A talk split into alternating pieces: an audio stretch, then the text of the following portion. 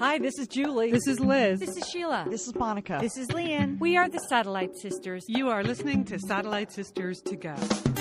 You are listening to Satellite Sisters. It is Tuesday, May 3rd. I'm happy to be here with you and with my sister Julie. I'm Lian Dolan in Pasadena, California, and Julie is in Dallas, Texas. And Julie, what day is it today? It's Teacher Appreciation Day, Lian. You Yay! Know, I think they should have a whole week, a whole month, a whole year, right? You had great teachers. I had great teachers. Thankfully, my kids have my, had great teachers. My yeah. sons had great teachers. Even my grandchildren have great teachers. So, so teachers, we appreciate you. Today's your day. I hope you get uh, 25 coffee mugs. and I'm sure you're hoping you don't get 25 coffee mugs. But uh, thank you, teachers, for all you do. All right, Julie, we have a full show today. A lot happening. You had a you had an unexpectedly delightful weekend, so we're going to hear all about that. I can't wait to hear the details. Mm-hmm. Um, also, a big story breaking this weekend. I actually was waiting for this news, and I'm sure I'm not alone. and I like to think it's because I had a high school senior that I was more in tune with this. But the White House announced this weekend that Malia Obama would be going to Harvard. But the real news was that she's taking a gap year. Yes, so which, we're gonna... of course you were the trendsetter on this land. Well, not you, but your son, right? Yes, was the trendsetter. Yeah, uh, I mean it's common in Europe, but not so common in the United States. So right. great, right? So this bringing new attention to the gap year, being taking a year off between high school before you start college to do something. Uh, also today we're going to talk about just a really um, revelatory article in the New York Times about Alzheimer's. And mm-hmm. uh, if you've had Alzheimer's in your family, you could read it and nod your head a lot and think, "Oh, we should have done that." Uh, if you haven't and you want to know actually what al- Alzheimer's feels like and sounds like, this is the article for you to read. Uh, Julie, you claim that Brooklyn is the center of the universe, and you're going to prove it today two events are happening there, Lian. It just once again underscores that it's all happening there in the borough. Okay. I have some fitness tidbits. All right. fitness tidbits for you if you're on a summer shape up plan. A couple of things you might want to tune into. And then we have Sister Sassenach is back. Mm-hmm. That is, it's our Outlander commentary, not a full recap, Outlander commentary today. Um, but Julie, I want to announce that we have kind of a big get on the weekend, and we don't say that much these days anymore. no, what do we get? What, what do we like, get? if we can something, what do we get, Lian? If we can get Sheila to show up, that's a big get for us. Frankly, um, that that uh, apparently is not happening. But so who who'd you get instead of Sheila? We have uh, Nike co-founder and former CEO Phil Knight is going to be on Satellite Sisters this weekend. He has written really an astonishing new memoir. He actually wrote it himself, unlike a lot of big time CEOs. Uh, he wrote it himself, and it's about the early days of Nike before the company goes public. But it's a very personal, very revealing memoir slash business thriller slash confessional. And it, as it happens, 40% of the Satellite Sisters have worked for Phil Knight at some point. That's a rather high percentage. I worked at Nike for a short time, uh, for five years at one point in my career, early in my career. And Liz worked there for a longer time, achieving much greater levels of success at Nike than I did. But both of us actually shockingly had a lot of interaction with Phil Knight. So we are thrilled that uh, Friday afternoon we're taping an interview with him and we'll post that on the weekend show. So well, we're. That sounds fantastically. And his book, Shoe Dog, uh, which just came out, uh, my, our sister Liz gave me a copy of it this weekend. I read it on the plane. You just can't even believe it. First of all, it's really well written. You know, that I think kind of surprised me. You know, I didn't know what to expect, but it's really well written and it is kind of reads like a thriller because it, it was so clear that this company wasn't even going to get off the ground. Uh, I, they had so many near disasters uh, along the way. So it's it's a good read. I will say this: having one of my job at Nike was a production assistant, and then eventually writer producer in the film and special events department. So we produced a lot of events that featured Phil and athletes and other high-ranking company executives like Liz. Um, and um, one of the things that always surprised me about Phil was that no matter who else we had on stage, whether it was Jordan or Agassi or any of our big name athletes, it was Phil that was always the center of the show. And not because he was one of those big time, big personality CEOs, but because he was extraordinarily personal when he spoke. So uh-huh. when he actually got up to address the troops on various occasions, it was very personal. So it doesn't surprise me that the writing is good. Hmm. To be honest, because he was he was great at putting stuff together 25 years ago, and I didn't know how great because I had never worked up close boss personal with CEOs before. Because prior to Nike, I had been a cocktail waitress, so my my previous work experience was All your not really at the were drunk. Oh, they were so that's not really at the C suite level.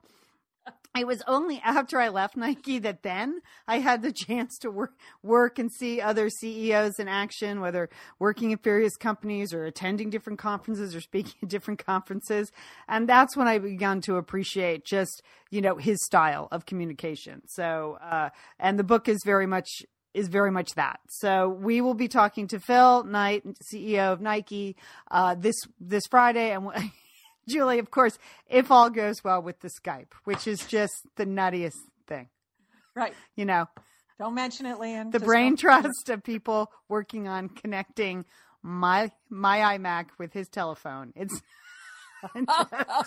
it's just the glamour of podcasting, people. But Okay, good. Well, I can't wait. I'm we're sure excited to talk to him. Interview.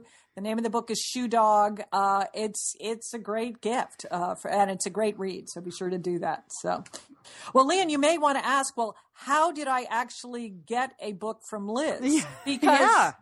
I was in Los Angeles this weekend. surprise trip. This was a surprise trip. It was. You know, have you ever heard of the movie Lemony Snicket and a series of unfortunate events? Julie read Well- all the books, listened to all the books on audio on all of our driving on all of our driving trips when the kids were little. I love those books. Yes. Well, this was sort of Lemony Snicket and a series of incredibly wonderful events. That just like these things, it started with an extended business meeting. My husband was out in California on s- extended business meeting. And then there was a reservation that could not be made. Um, there was a birthday. It happened to be his birthday. There was a free coupon. There was an upgrade. There was a second recommendation. And the next thing I knew, I was flying to Los Angeles to meet my husband, and we spent the weekend at the Hotel Bel Air. Lian, have you ever? No, I no, I don't go All right, to this the like whole. that. I don't. I know, Lian. We felt like the biggest imposters. We had no business being at this hotel. But again, it was Lemony Snicket and a series of unfortunate events. I mean, we arrived, Lian. The valet Parkers were better dressed than I was. You know, I mean, I was intimidated by them. They had on these blue blazers with piping and like white duck pants and uh, white shoes. I, I, I don't know. And then the whole place, it's tucked back in off Stone Canyon Road. I'm telling you, because I'm never going to get there again. So it's just, and it's off Sunset Boulevard, and the whole place smells of like jasmine. Oh, it is Jasmine season this year. And, uh, yeah. roses and orange trees and their giant swans swimming in the pool, you know, in these ponds. And again, we had no business being there. And you have a sense like, and it's small. There are only like a hundred rooms at this place. And somehow we got some like triple upgrade again, because it was my husband's birthday. You threw that in there. You threw that down, Well, and they again, upgraded it was somebody asked us, "Are you celebrating any of uh, any special occasions?" And we are like, "Well, it does happen to be my husband's birthday." And again, th- things t- tumbled together, and the next thing we knew, we were in a junior suite with a jacuzzi, Lian. So I, I don't know how that happened. Okay.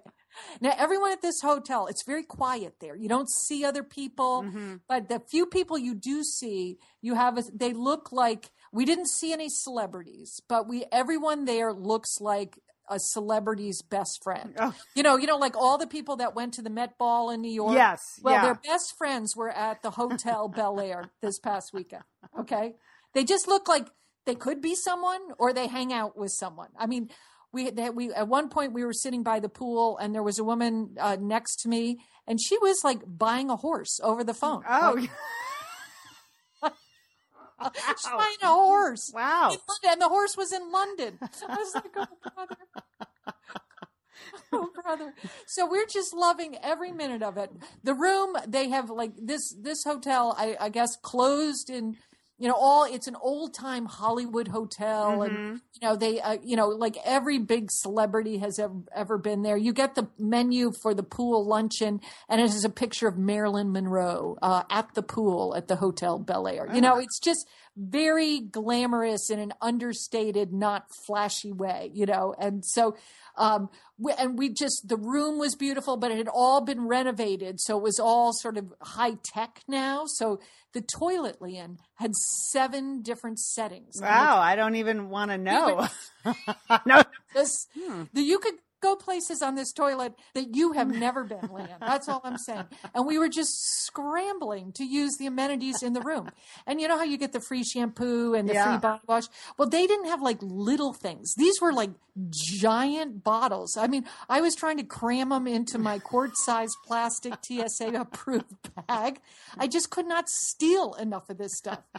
My husband's like, well, that's classy. That's really classy to be stealing it. I mean, that's that's classy. my husband was like, "Take the honey, take the honey that came with our tea." I was like, "We have honey in Texas." You guys are on a watch list now. You're on a watch list at the Hotel Bel Air. You'll never be I, I invited mean, back. they're just the whole thing was just again. We had no business being there, and then and then because it was um my husband's birthday, we, we got three different birthday cakes. So when we arrived in the room, there was Really? yes, Lynn, it's the Hotel Bel Air. Wow. was a teeny tiny birthday cake in there, you know, and then, you know, just exquisite little cake, which of course we ate every little bit of it. That, um, and a, and a bottle of champagne. Okay. That was lovely.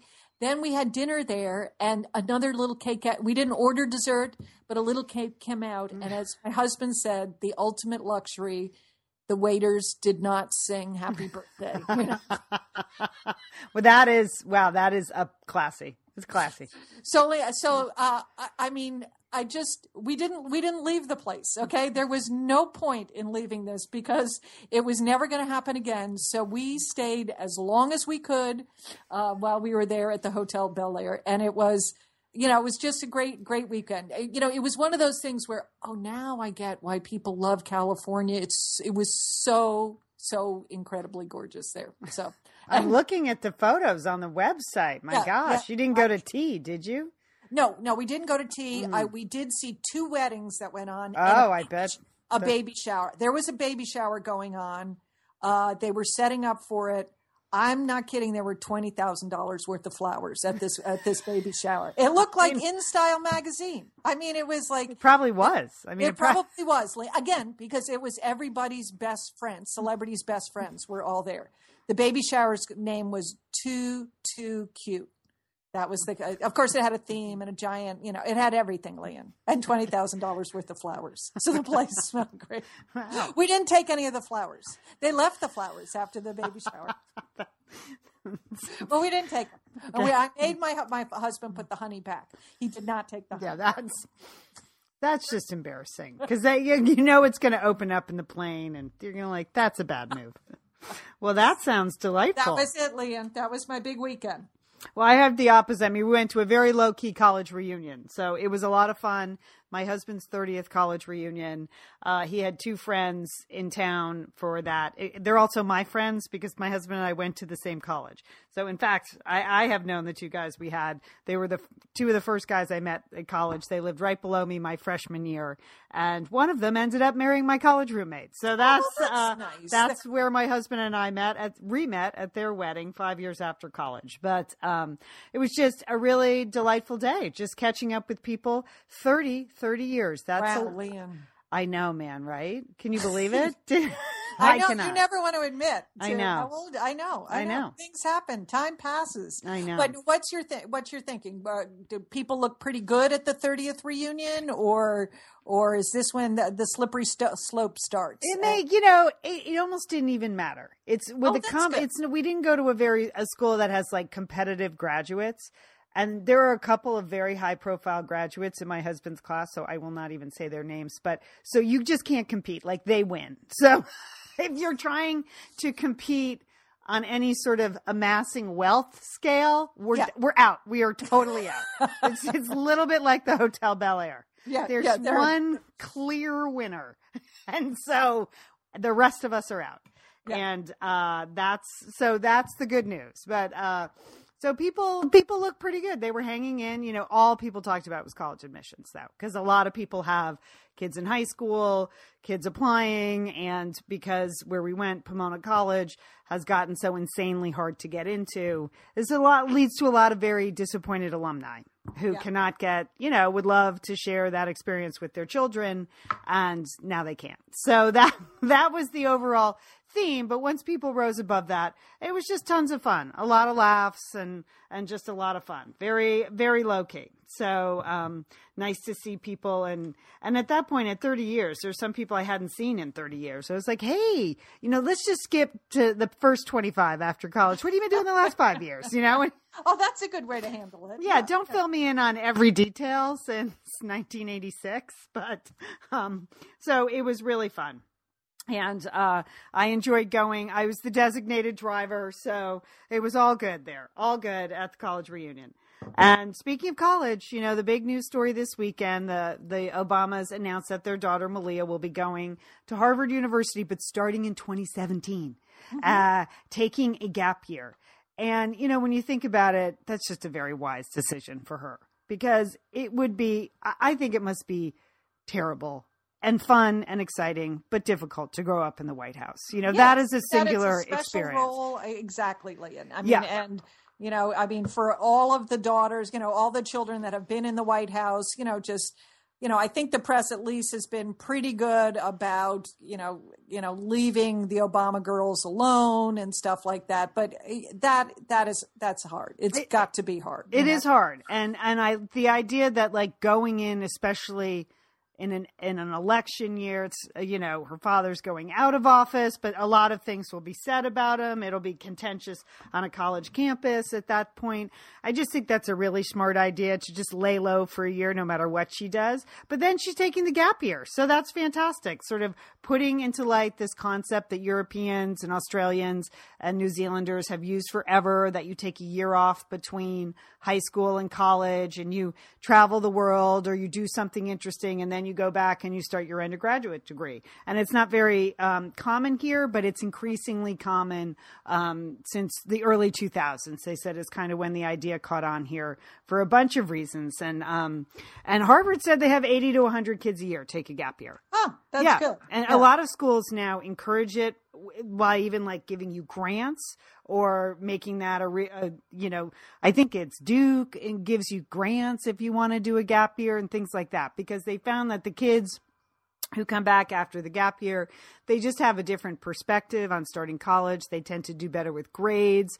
They have some sort of frame of reference for drug and alcohol and social issues on campus that maybe kids who are true freshmen come in and they get all caught up in that right away and that's no great not great for their academic performance. So there are all kinds of studies that have been done then it does it does you know really pay off in the long run for your college experience and beyond. But i liked i liked what one social scientist who was quoted in the new york times today she said like adolescent years are like dog years. One year equate is equal to seven years. And i would Huh. say that for sure like when my son took a gap year for a bunch of reasons, uh, but it was his choice to do it. And he just stayed home and worked. It wasn't a super fancy year. He stayed home and worked because he was still playing soccer and still trying to go that route. But he ended up taking a couple of photo classes at night just for fun and completely changed his academic path. But he just grew up a ton in that year. Yes. And I, he went into a very competitive college environment very different than a lot of other schools at, at an art school. And I, he, there's no way he could have done that work that he was required to do as an 18 year old. He was young to begin with. He was only 17 when he graduated. And Malia is only 17. She mm-hmm. doesn't turn 18 till July, I think, or August. So I think it's a super good idea for her. So Well, they say, sure- I mean, I'm glad. I'm sure she'll be happy that you're happy. With I'm, ha- I'm so I'm Yeah. totally happy with her choice. Now, have, have they? They probably haven't revealed what she's going to be doing for the gap year. No, which is No. good, fine. She, but maybe she doesn't even know yet, and that's Yes. fine. Maybe she'll just travel with her, you know, what's ever happening in the last six months of the administration. Or maybe she'll go someplace else or work somewhere in Washington, D.C. You Mm-hmm. know, uh, those are all good choices. So, uh, you know, hopefully she won't just sit at home on the couch and play video games. But I don't think, I'm guessing not. I'm, gue- I'm guessing not. I'm guessing not. And gap Well, she, she's got it. She can only do that to January because somebody else is going to Yeah. be move, moving in on that Yeah. couch. Maybe One your way mo- or the maybe she's just gonna go house hunting with her mother and like be in charge of packing. Uh, that would also be good. You know, whatever. Yeah, no, I. But I think your idea, you're you're right about the focus that Yeah. they come in. You know, the maturity. I mean, I think it helps in choosing the majors. So good for her. No, yeah, that's, that's it's not for every kid. It's not, Yeah. and not every kid needs to do it. I offered that option to my son Colin. He's ready to go. He's six months older than his brother. He's kind of a different personality. So, uh, so when he said no, I'm good to go. I I believed him. That's Mm-hmm. the other thing I would say. Uh, do not force your child to take a gap year. Right. Parents. Just because it's seemingly trendy now. It should be their choice and they should be on board because it's not a usual choice. And Malia's getting, you know, unbelievably some backlash, but my son did too. I think I said this the other day. People assumed that he, quote, didn't get into college. So he was taking a gap year. It's hard to explain here. Mm-hmm. So they have to want to do it themselves. Socially, it's very different. You know, they are going to be a year behind their friends in college, but not really, because as I've seen, as kids go on through college, they take a semester off here, they take a Right. semester off there, they take six years to graduate. He's gone over the summer, so he's really only like you know one quarter behind his friends now, even though he took a full year off. So it's all good. I'm I'm very happy for her, and I wish her the best of luck. I wish her the best of luck. I think you're going to see a surge in applications to Harvard though for next year. I mean, I know Oh, when good. That's what Harvard needs is Yeah, more applications, Lian. Yeah. Liz, you know we love talking about Framebridge, don't we? We do. because, Because there are just so many fun things to frame, Lian, aren't there?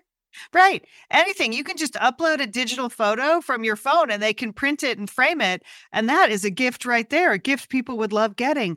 But Liz, you recently had quite an exciting Framebridge I- experience. Would I you like to share? Would you like You know, to? I talked about how when we were at the Bruce Springsteen concert, I was with our brother Dick, his wife Susan, his two kids, and one of the roadies threw us the set list at the end of the show, which was amazing to get the actual set list for the actual concert in Los Angeles. And we're like, oh, yeah, any day now, that's going to be in a place of honor in their home. Sure enough, Lian, they have already Framebridged it and sent it to us with a picture. So I'll be in Bend next week, so I'll get to see it. But it's just excellent use of the Framebridge resources, the Bruce Springsteen set list.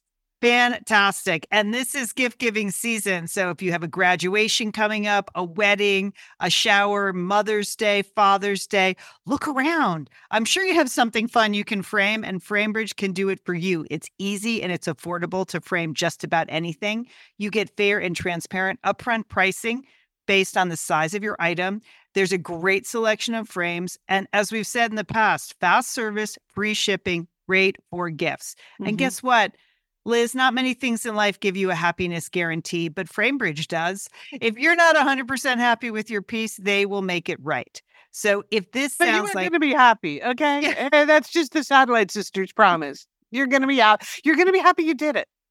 See why Framebridge has been trusted to frame over 2 million pieces. Visit framebridge.com or see a local Framebridge store to get started and custom frame just about anything, like a Bruce Springsteen set list.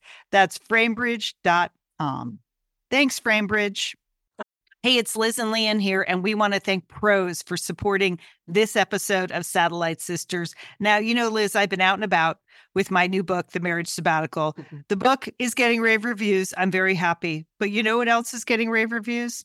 My hair, Liz, my hair from Prose is getting rave reviews. Lian, I am not surprised. You have been on that Prose hair regimen for quite a while. I mean, you have good hair anyway, but now you have great mm-hmm. hair because you've really paid attention to it. Well, Liz, Prose is made for people, not hair and skin types. Personalization is rooted in everything they do, from their in depth consultation to their made to order model.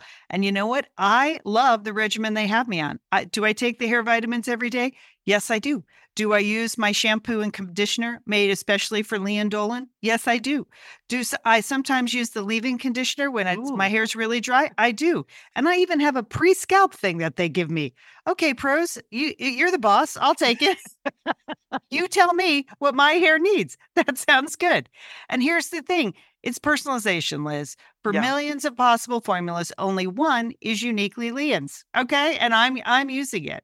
Prose mm-hmm. isn't just better for you, it's also better for the planet, Liz. They're certified B Corp, cruelty free, and the first and only carbon neutral custom beauty brand. So, Prose, we love you. I love the photos of my hair. Couldn't be happier. photos of your hair. There are people in the photos too. That's the thing about a book tour. Everybody yeah. has their picture taken with Lian and then post it. So yeah. the hair is important. Couldn't be happier, Prose. Prose is so confident that you'll bring out your best hair and skin. They're offering an exclusive trial offer of 50% off your first subscription order at prose.com slash sisters. So you get your free consultation, then 50% off at prose.com slash sisters. And Prose is spelled P R O S E. Prose.com slash sisters. Thanks, Prose. I know when John Kennedy Jr. went to Brown, I applied there. Uh, I'll tell you that. I didn't get in, but I, I was one of the many, many young women that applied to school at Brown. Just thought year. maybe if you could just get on the same campus. Just in the same vortex, Julie. You never know. You uh, never know. So anyway, there you have it. Good, good. Hey, Lian, I, I know you read it. I read it. Um, there was an absolutely excellent and in some ways pretty essential article that the New York Times did in a special section entitled Fraying at the Edges by N.R. Kleinfeld and uh, Field. And this is a portrait, a very detailed portrait. I, I don't even I, you know, it's multiple pages of a woman, Geri Taylor, who at the age of 69 realized that she was, that she had Alzheimer's. Um, she had some of the first symptoms of Alzheimer's. You know, it, it happened to her one morning where she didn't recognize herself in the mirror, you know, but, and she was familiar with the disease because both um, her aunt and her, uh, one of her parents had, had died of Alzheimer's. Uh, and this is really uh, just a very in-depth look at some of the, the early stages of this disease. Um, as many of you that have listened to uh, the, our podcast know, our dad died of Alzheimer's. Um, typically, Alzheimer's is a disease that lasts eight to 10 years. You know, it can last longer than that. Uh, uh, and the other thing that we learned, which is so disheartening, is that for each patient, the course of the disease takes a different path in terms of what to what to expect or when to expect it and i think it's that unpredictability that you know that just you know we were always so as we had so much anxiety about what was going to happen next or what the next day would bring or how we were going to meet the new challenges that this disease this debilitating disease took and i think reading this article it was was it difficult for you to do that uh, to read through this I wasn't psyched to do it when I saw the headline, yeah. but the minute I, you know, a couple paragraphs in, I could see that it was very thoughtfully written. I didn't think I wanted to live through it again, yeah. but I, I was curious, particularly because the woman was fairly young when she was diagnosed. Yeah. And the fact that she would agree to do this article meant that she had a self awareness about the disease and wasn't yes. in denial about right. the uh, wasn't in denial about the diagnosis and that's a barrier for a lot of alzheimer's patients and family members so she she accepted her um her diagnosis you know it was depressing, but she fought to even stay undepressed basically. She fought mm-hmm. against depression consciously.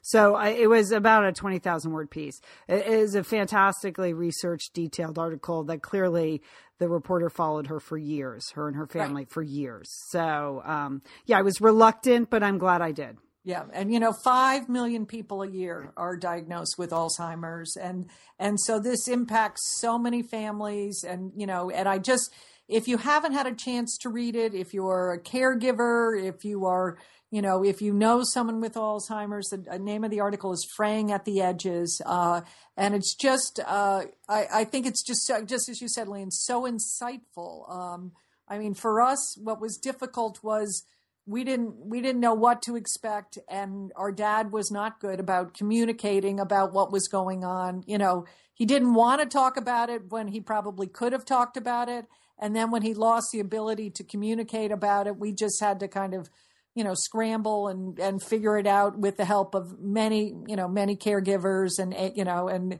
doctors along the way. So um this there is, were two there were two points of the article i thought that were interesting if you're if you're you think something might be happening with your a family member, I think it'd be hugely helpful. Uh, and uh, the first was that um, the the first was that you get a sense of what the disease is really like because yeah. the Hollywood portrayal of this disease is like, oh, look, he's grandpa's doing funny things, like doesn't want to have dinner with his pants on. You know what yeah. I mean? There's just a, yeah. I, I, there's just a lot of misconceptions about what the disease actually does. And I, am sure, Julie, you've been asked a million times, and I've been asked a million times, did your father forget who you were? Yeah. And, you know, yes, they, he knew we were those nice people that show up. But yeah. seriously, there are so many other more heartbreaking things to exactly. the disease that that is not the biggest deal. Like, and this article sort of pinpointed your loss of skills when you're not able to do things you loved doing. Uh, and that that's the heartbreaking aspect of the disease. And then the other thing i thought was very powerful was when the patient said you know there are a lot of support groups for caregivers but there aren't actually that many for alzheimer's patients. Yes. Yeah. And because our father didn't really want to acknowledge that he had alzheimer's and that was a real struggle it wasn't even, I don't think, anything we checked out. He went to a, a kind of an in a daycare situation a couple of times, but it was very rough getting him there and he did not want to go. But this particular patient really accepted her diagnosis and wanted to talk to other Alzheimer's patients while she still could about what she was going through. I found that very powerful. Mm-hmm, mm-hmm. Yeah, very powerful. So all right, you, so check it out, fraying at the edges, um, and that it's just really well done. Right. We'll put post a link, of course, at satellitesisters.com and at our Facebook pages. Worth yeah. worth looking at. Yeah. Well, Lian, another article that maybe is a little a little uh, brighter uh, was one that I saw this morning. It was how to be more empathetic. I don't care. All right. Okay, go ahead. I know. Go ahead. All right. All right. This is, you know, and, and empathy, which is defined as really the sensitivity to emotions, either mm-hmm. positive or negative. You know, it's it's really, you know, as one psychologist put put it, being in the heart of another person. You know that and that basically there are uh, people fall into two main categories that like when you are faced with someone who is emotional either you know positively or negatively some people automatically seek to comfort or uh, comfort that person you know that that is their natural reaction. Uh, other people when they see that someone's upset they actually feel threatened by seeing that emotion and they sort of try to distance themselves. They, they in fact experience what uh, psychologists call empathetic distress. They don't, you know. Really? Yes, they don't you know, and it, and a lot of it can be sort of both genetic or sort of cult or cultural. Like if you grew up in a family where where there was a lot of people, like when people cried, people rushed over and tried to make you feel better, you know, or maybe you grew up in a family where people didn't express their emotions and that you know that it was really looked on to be upset. Uh, uh, you know this you know you have you grow up with sort of different wiring about whether or not you can you know you're empathetic whether this is a natural stage. I mean don't you notice people know people that like sometimes when people are upset their their reaction is not to help while others are just natural comforters yes okay yeah. that's okay yeah. i didn't know they were repelled by yes. some uh, by people are actually emotional outbursts yes okay they feel threatened by it they do not want to go to that emotional state and they you know they they really feel threatened uh threatened by it now, some people can can change. I mean, and it's not you know you're not like bound by what you grew up with uh, necessarily, and that you know, commonly, if you've been through very difficult things, the loss of a spouse, of a child, or of a parent, you can grow in your empathy. If you have been through tough stuff, you know, in many ways, then you can, you know, you're much more able to um, to comfort those that are that are you know that are experiencing emotional pain. Uh, but you know, if you haven't been through some difficult things, you know, let's for one reason or another, you know, you may not react or you may not, you know, have that kind of sensitivity. Um, but uh, but empathy is really important, Lian. Now, why are we even talking about it? Because it does improve relations, okay, and your relationships. Uh, and it's not something you know they they used to say that they used to think that well, women are just naturally better and outperform on the empathy scale than men. But that's not true. That is not true. I mean, oh, it isn't. No, no. In some cases you know that has been a women's social role to be the comforter but um you know oh, but we don't actually care well, we don't have you don't have to care. Just because you're a woman, you do not have to care. But you can improve on this and you and the reason you do want to improve and you want to make that empathetic effort because it improves your relationship and uh, with your friends, with your partners, wh- whoever it is. So, so I think the first thing they, they recommend is you have to pay attention to other people's reactions. Okay which a lot of people don't do. Right. Because right? they're looking at their phones, Julie. They're very yes. busy looking at their phones. Or if when you're seeing someone react, are you automatically judging them? Are you like, oh, yes, what a yeah. yes. Oh, I'm not. That's not good. That is not good, Link. okay. You need to challenge your assumptions, sister. Okay. okay. You need. We need to. Okay, that's the first one. Second one, this is impossible for me to listen carefully. Okay, you you know you're doing this when you're making eye contact, you're not looking at the phones, you aren't distracted, and you're asking questions. You're really listening. Okay. Active listening, Lian.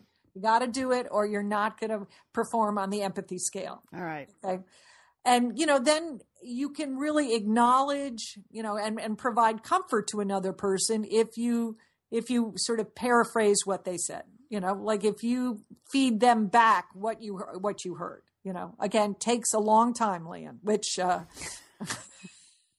why do we, why, rush, well, why do we, oh, we want to do this to quote, improve our relationships. That's yes, Lian. Yes. Okay. Right. But then maybe you got to work on that first one that you no. want to improve your I think it's important. I think it's important to improve your relationships. Yeah. And then you have to accept other people's feelings, which then they may be different than yours. Yeah. Okay. And that, uh, and, but you don't have to, you know you don't have to what they're saying is you don't have to agree with their feelings but you have to acknowledge that those are their feelings and and just being concerned can be helpful to them okay, uh, and then I, this is their last thing they said if people are angry and sad you shouldn't rush to tell them. This is like a false empathy to say well if things are going to get better. You don't no, have I hate to, when people do that yeah, yeah.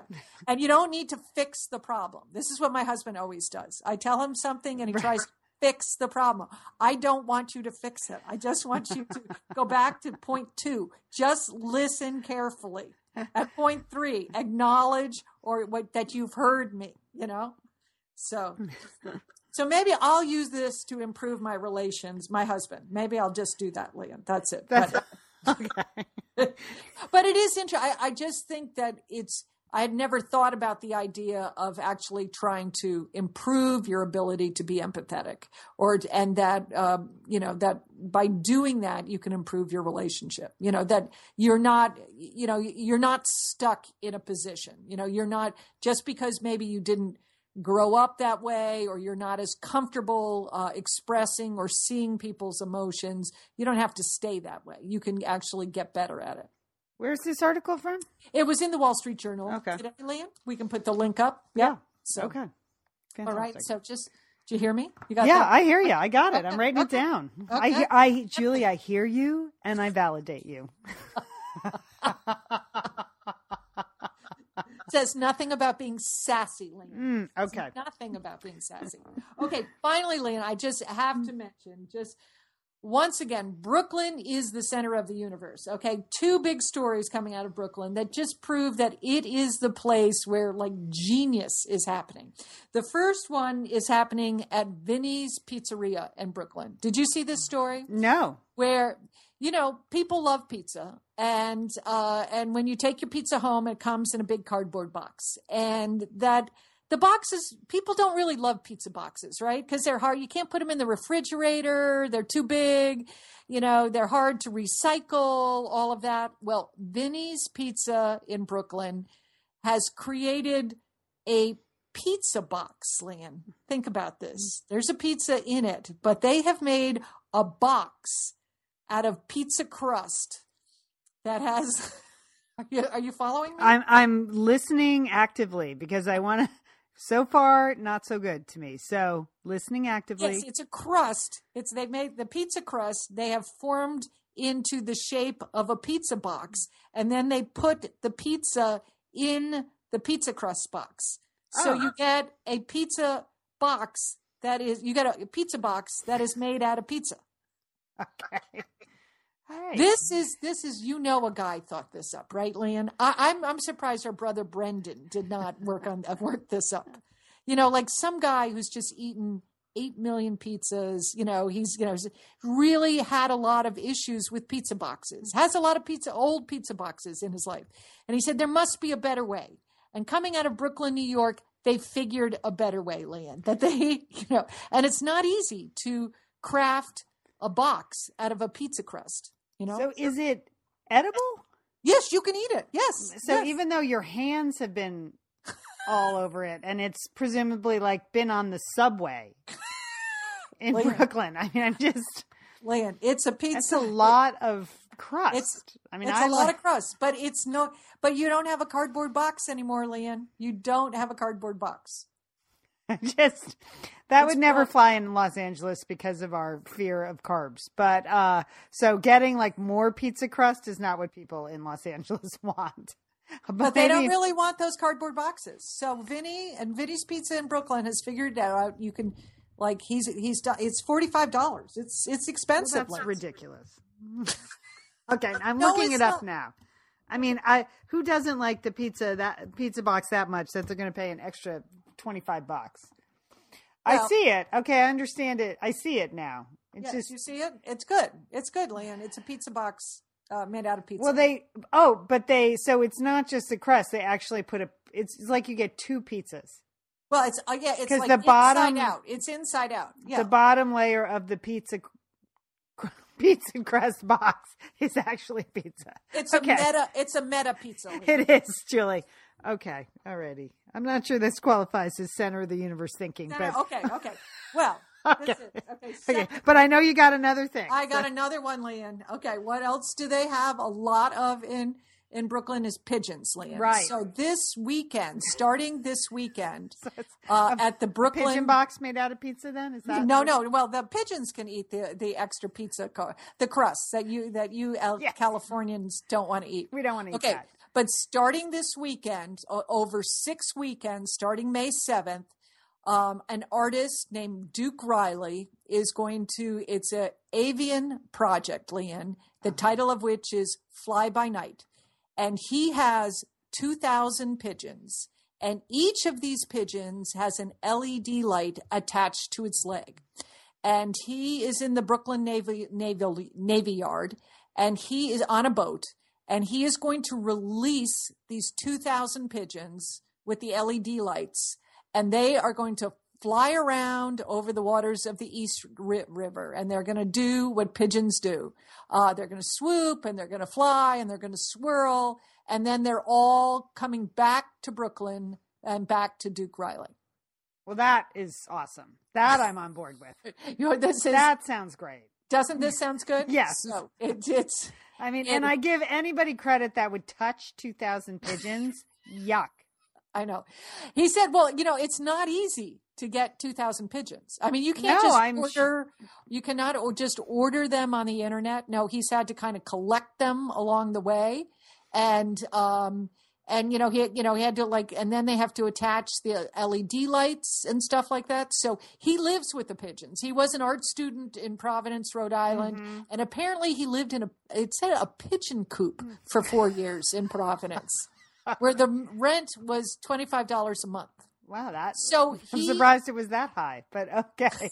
it sounds so disgusting. I know. But the pigeons, he said, are like his roommates, and he feels like pigeons get a really bad, you know, bad rap. You know, ever since Woody Woody Allen uh, called them rats with wings, you know, right.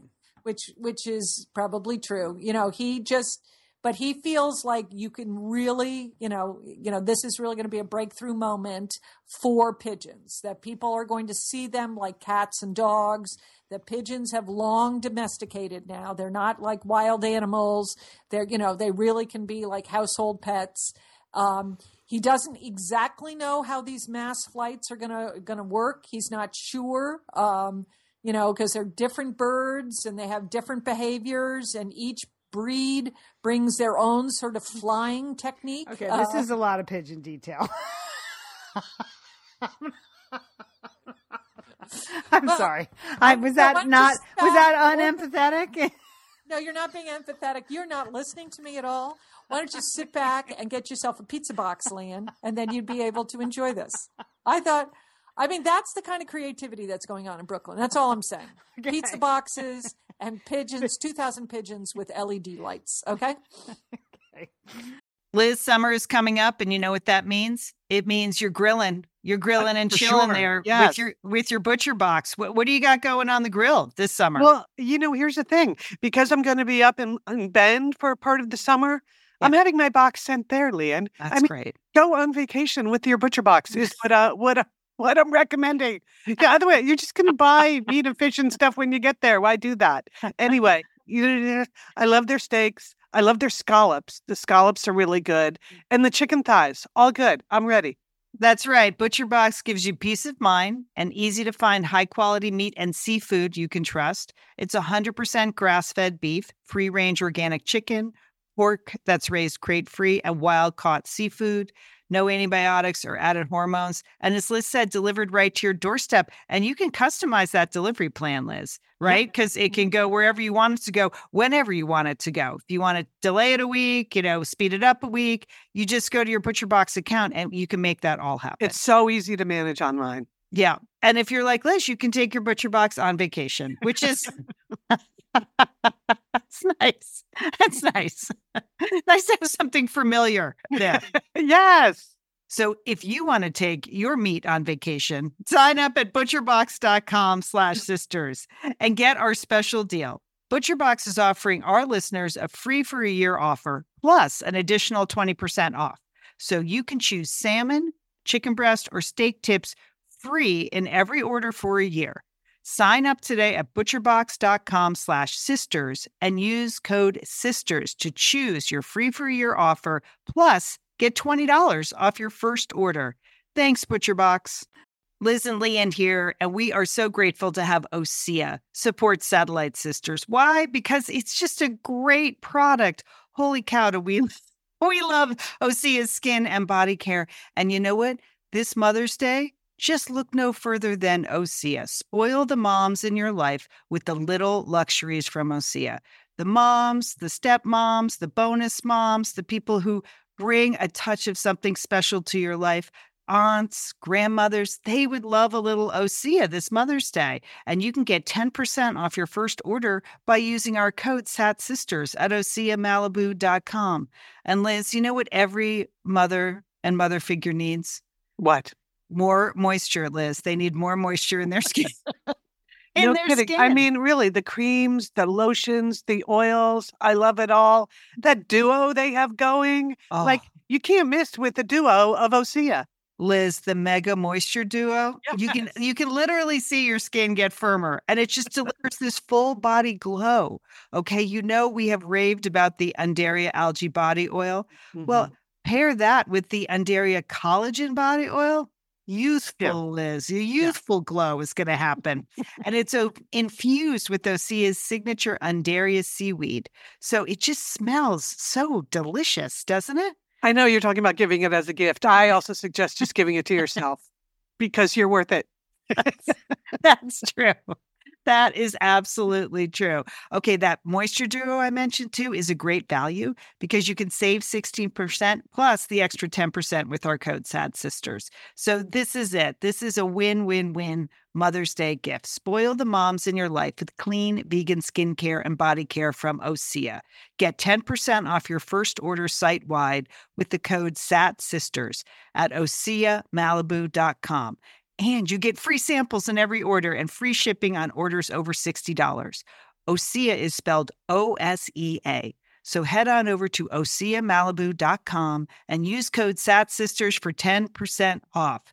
Thanks, Osea. All right, that well, that I look forward to seeing the video, the photos of that. At least it sounds sounds uh light worthy. Sounds art worthy, I think. Sounds good. Sounds good. Thank you, Julie, for Okay. that. I'm sorry, sorry to cut you off.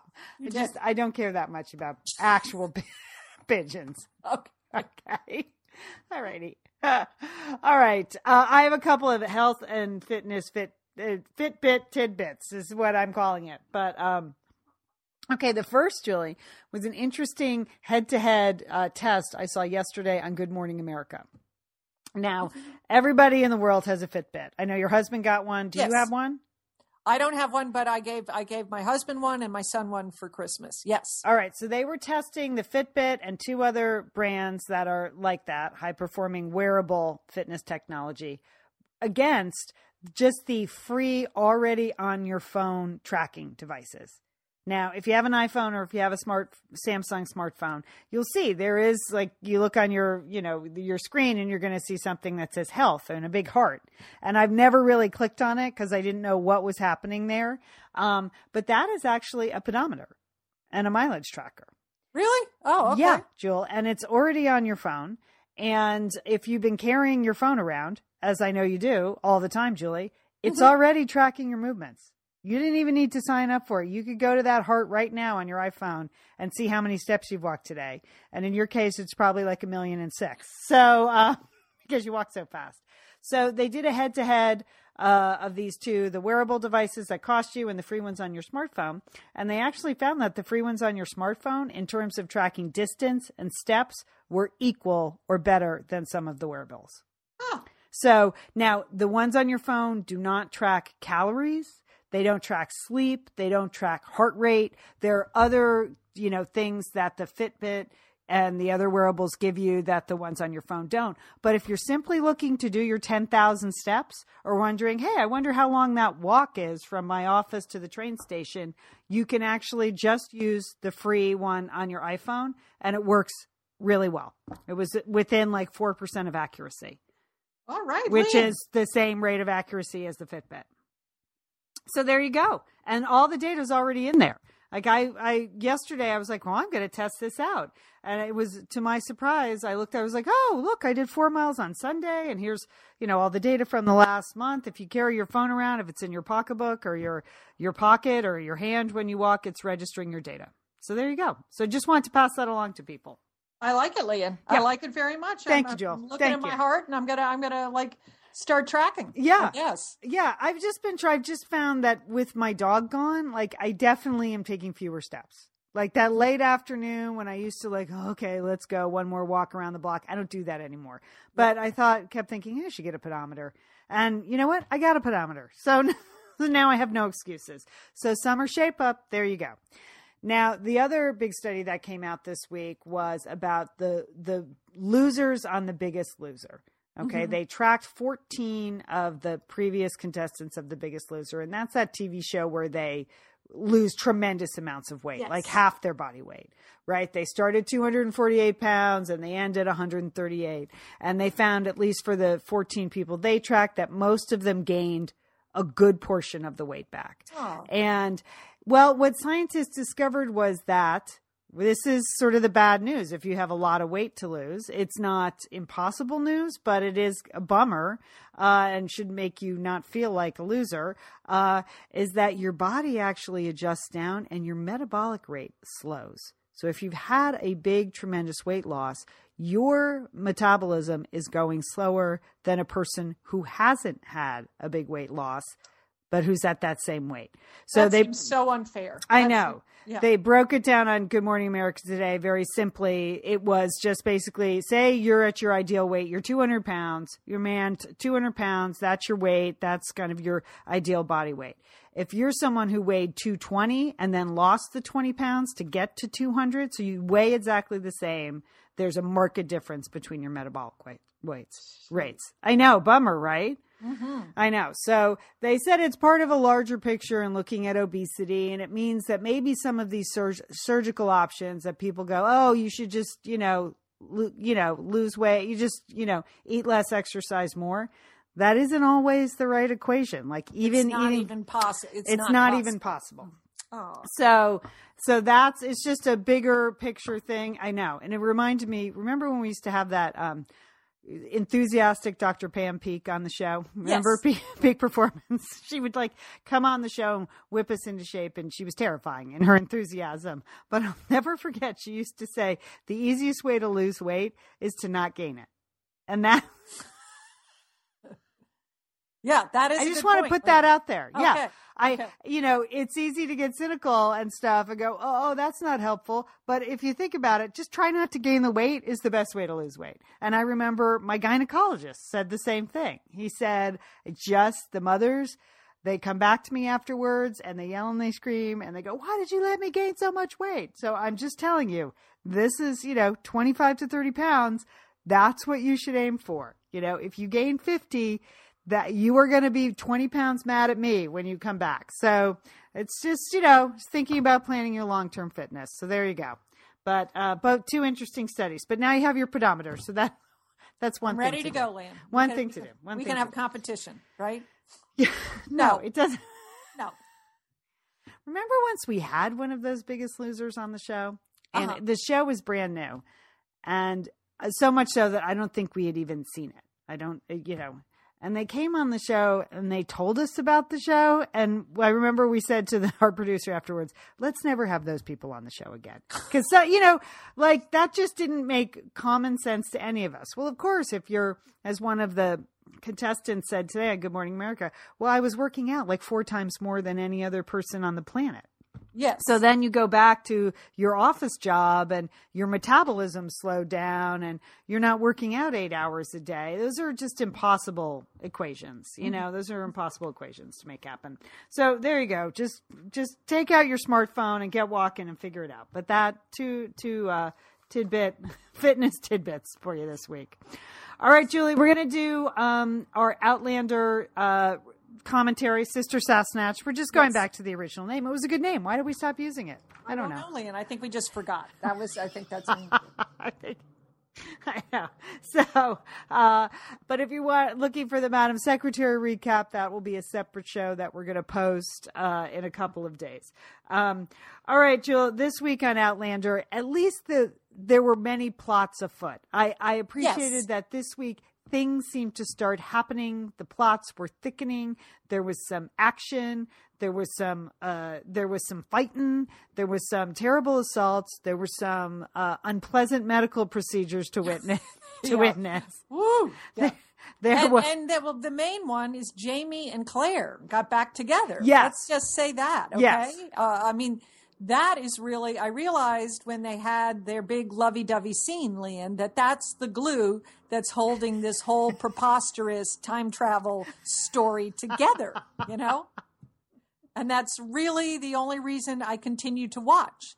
So I'm glad they had that early in the episode that, you know, things were, were things were back to back the way they should should be between Claire and Jamie, right? Right, where they lost their mojo after the, Jamie's horrible experience in the prison uh, with Captain Jam- Jack Randall. And frankly, who wouldn't? I had to say, I thought Claire was being a little bit of a whiner, like, "Oh, I'm going through this pregnancy alone." Well, not really alone, Claire, because you have like 26 servants there at the house. So, okay, okay. So empathetic, sister. So empathetic. And, you know, I'm sure men 300 years ago never really helped with the pregnancy. I'm sure they were never really excited, right? I don't, culturally, I, I cut Jamie a lot of slack, but he'd also just been through a very traumatic experience. So they got their mojo back, and that was important. And, uh, and then the other thing we learned was that, um, embroidery really is the new, uh, knit wear. You know, for season one, it was all about the beautiful Scottish woolen knits that Yes. looked itchy but beautiful. Yeah. And Yeah. this season, the embroidery on the costumes is astonishing, isn't Yeah. it? Uh, Gorgeous, absolutely gorgeous costumes. She doesn't even look pregnant when she's in her uh, dresses, you know, but she's wearing that like again the small love seats every time, every Right. time. So it does hide a lot, but they're just the details are absolutely beautiful. Jamie's vests are beautiful. Th- those are those are nice. I still pre- prefer the kilts and the and the and the sweaters and the knits, Lian, but I I I felt like at least I enjoyed the scene where you know he was running around their uh, chateau uh, in his shirt. Uh, with yeah. I did too. that was a good scene.